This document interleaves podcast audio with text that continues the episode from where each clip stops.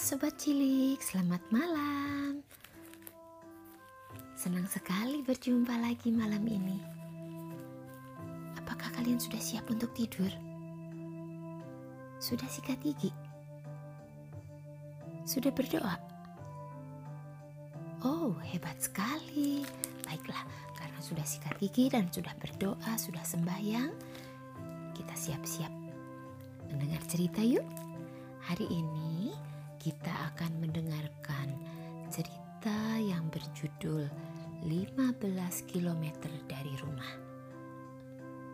Ceritanya ditulis oleh Wati S. Halim. Kisah ini merupakan salah satu cerita dalam kumpulan cerita petualangan berjudul Aku Anak Laut. Buku ini diterbitkan oleh penerbit Rose dan diilustrasi oleh Kak Talin. Baiklah, kita mulai ya. Sabtu siang yang terik. Nano baru selesai membuat PR matematika. Tiba-tiba terdengar seruan dari luar rumahnya. Nano, kita main petak umpet yuk. Nano segera menutup bukunya dan berlari ke depan jendela. Dilihatnya, Budi, Peter, Mimi, dan Dina berdiri di depan pagar rumahnya. Yuk, jawab Nano. Segera ia pamit kepada ibu. Pulang sebelum maghrib ya Nano, kata ibu. Karena besok libur, Nano boleh bermain agak lama. Ya bu, janji Nano. Lalu ia berlari menyusul teman-temannya. Hari ini Nano berniat untuk menepati janjinya. Ia tak mau mengulangi kesalahan yang sama. Sabtu minggu lalu mereka bermain sampai hari gelap. Ibu sangat khawatir karena ia terlambat pulang. Nano dan teman-temannya senang main petak umpet. Permainan ini amat mengasihkan. Sebelum permainan dimulai, mereka akan menentukan siapa yang akan menjadi kucing. Caranya dengan melakukan home pimpa.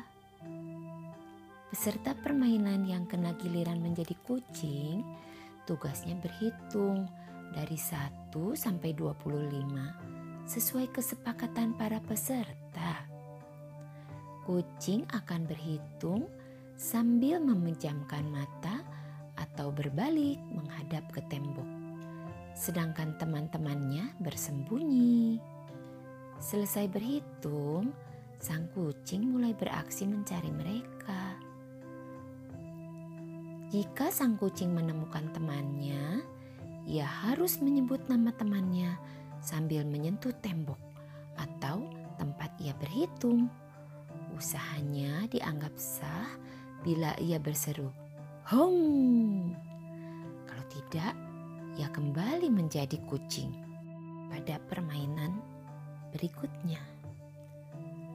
Permainan selesai setelah semua peserta yang bersembunyi ditemukan. Peserta yang pertama ditemukan akan menjadi kucing pada permainan berikutnya. Nano ingat, ibu lebih setuju Nano dan teman-temannya menghabiskan waktu bersama dengan bermain petak umpet daripada main gadget.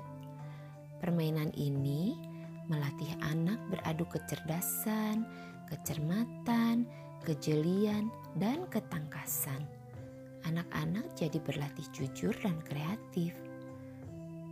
Tidak mudah mencari tempat persembunyian yang aman.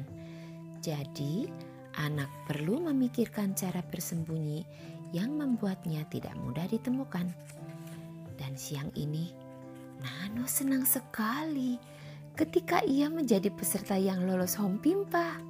Sedangkan Budi menggaruk-garuk kepalanya yang tidak gatal karena mendapat giliran menjadi kucing. Satu, dua, tiga.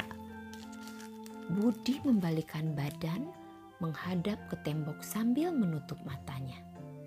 Secepat kilat, Peter, Mimi, Dina, dan Nano berlari mencari tempat untuk bersembunyi. Sambil berlari, Nano mengamati sekitarnya. Ada pohon mangga, pohon pisang, dan tong sampah besar. Jelas bukan tempat persembunyian yang pas. Nah, ada warung nasi Bu Siti. Biasanya menjadi tempat aman untuk bersembunyi. Tetapi Nano ingat, minggu lalu di sana ia ditemukan dengan mudah oleh kucing. Ia pun memutar otak untuk mencari tempat persembunyian paling aman yang sulit ditemukan. Tapi sebentar, sebuah ide muncul di pikiran Nano saat ia melihat sebuah mobil box yang parkir di depan warung itu.